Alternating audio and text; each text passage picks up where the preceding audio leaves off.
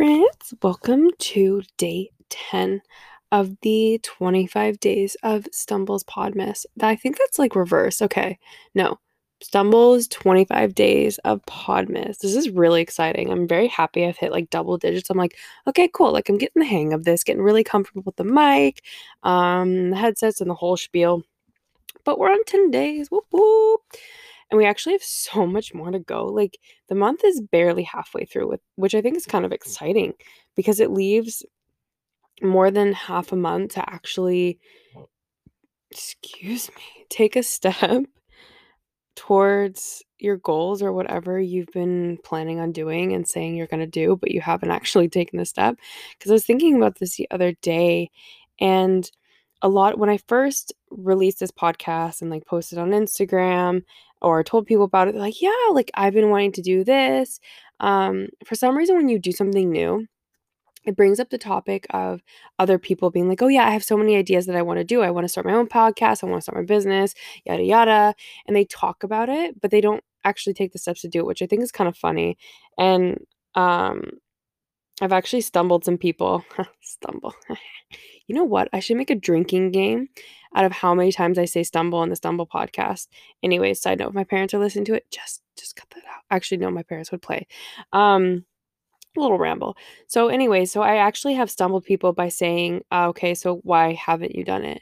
And then you hear like the list of excuses. Um and it's just really funny because I feel I find that people for some reason feel like they need the answers to all the questions or be an expert before they start doing something like an expert in business to start a business or an expert in podcast to start a podcast or whatever that may be.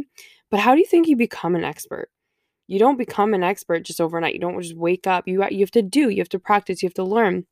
And so i think that's really interesting because m- most people don't have the perspective that you don't need all the answers to start. You just have to be willing to take the first step.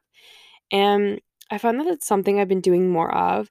And I don't know if it's desperation per se or more a like can do like attitude of saying, okay, like a lot of job postings I've applied for or have gotten contracts for, there's a portion of jot dots on the little description that I actually have no idea what they are.